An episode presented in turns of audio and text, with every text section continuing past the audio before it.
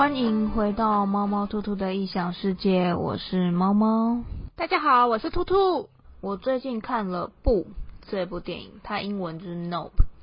导演乔登皮尔继逃出绝命镇与我们之后的最新电影，我自己很喜欢逃出绝命镇，所以尽管《不》在网络上的评价很两极，我还是去看了。看完就很神奇的感觉，我不觉得难看，但是了解有人不喜欢的原因。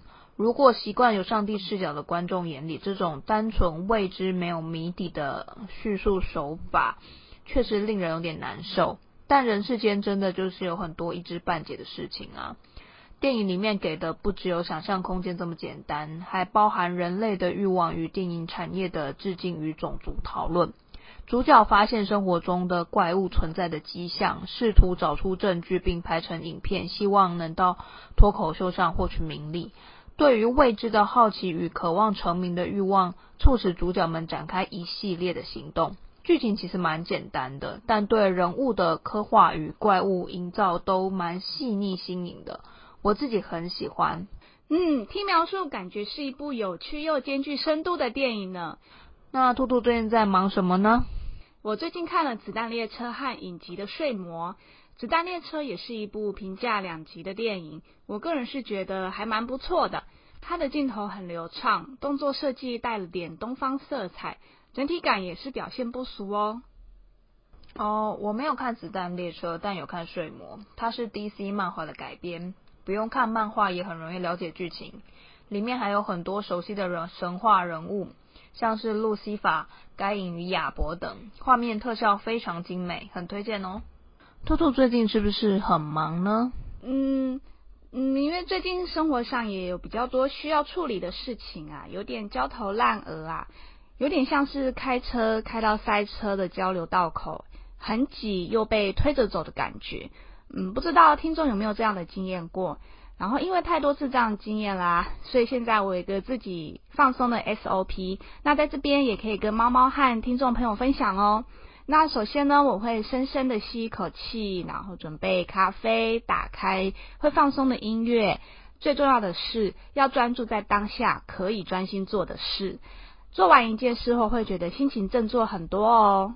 真的，生活中要找到很多平衡点。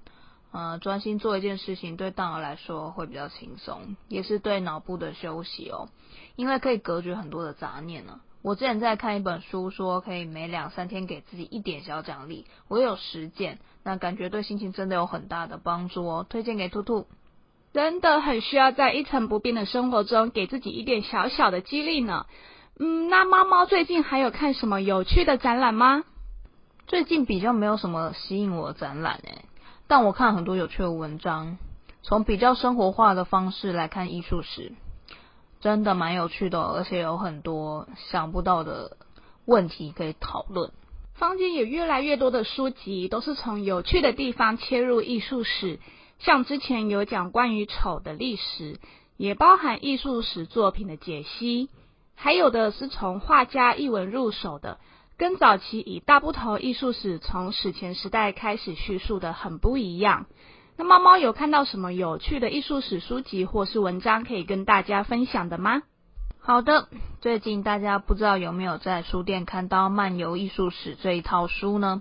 一本是《漫游怪奇艺术史》，一本是《漫游暗战艺术史》，是收录《漫游艺术史》网站人气文章，所以在网络上也可以直接看到哦。猫猫讲的这部书我也知道哦，里面有很多让人意想不到的冷知识。例如，每次看很多十六、十七世纪，不论是描绘宫廷贵族的肖像画，或是宫中场景的群像作品，总是会有一些很矮，但是看起来一脸世故、不像小孩的角色。大家有好奇过那些到底是哪个皇亲国戚吗？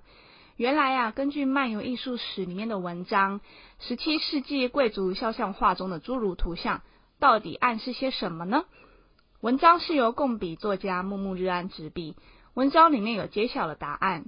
原来当时贵族宫廷有圈养侏儒的习惯，这些侏儒在当时呢是不被当作人类看待的，他们的地位比较像是一个交易的物件，附属于贵族财产，被贵族圈养展示。相对的，他们也能从中获得保障与较为有品质的生活。表面上跟贵族无异，不过他们一旦失去了庇护，他们的贵族命运是命运是跟被抛弃的宠物是几乎一样的。哦，原来如此，的确有很多画都可以看到了。像第一个想到就是维拉斯贵兹的侍女那幅画，小公主旁边就有竹炉，但很明显的与小公主的华贵不相容，是有一点突兀的存在。对啊，不同角度视野的变化，也对经常看到的世界名画有更多的解读和知识。那另外呀，各位知道古时候的人也有剪剪贴贴的习惯，他们会按照自己的喜好，把原来买的书籍拆解，增加新的与原文章脉络相关的插图进去哦，是不是也是很有趣？很像是大家在念书时自己做的笔记加上图解，基本上只有自己会欣赏啦。那这种自己 DIY 书籍是流行于十八到十九世纪的英国。那时候有一位仁兄叫做詹姆士·格兰杰，他喜欢把从市面上买来的书籍拆解，然后依文章中提到的人物加上自己的收藏的肖像画，变成了独一无二的肖像版画收藏。这种方式完成的书籍呢，后来我们给他一个称呼，就叫做格兰杰式书籍。但是这种收藏方式必须破坏原来书籍的装帧，不利于书籍的保存啦。所以其实流行时间并不长。不过相对的，因为它的昙花一现，反而凸显出格兰杰式书籍的独特，因而在艺术史上留下了一页。哦，对了，这篇文章呢，它叫做《格兰杰式书籍》，书本就是我的美术馆，是由宋美龄执笔。各位听众可以直接搜寻文章标题哦。那猫猫有看到让你感兴趣的文章吗？我看到是比较偏外在的文章，那是由一篇由如影执笔的《女神与橘皮》，标题很直白吧？主要是在讲法兰德斯画家鲁本斯画中的女神们都有有很丰满的身形，在现在以九头身骨感为美的年代呢，呃，在观看鲁本斯的画时，应该有很大的冲击吧。作者举例的范例中，可以看到鲁本斯在模仿提香的诱拐欧罗巴一画中，跟提香原作比起来，人物更加肉感丰满了一些。那兔兔觉得，在十七世纪是否都喜欢肉感美女呢？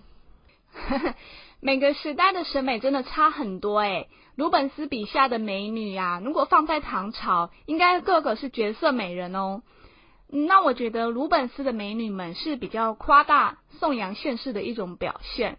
纵观十七世纪对女性的描绘，的确相对都比现在的女性还要丰满。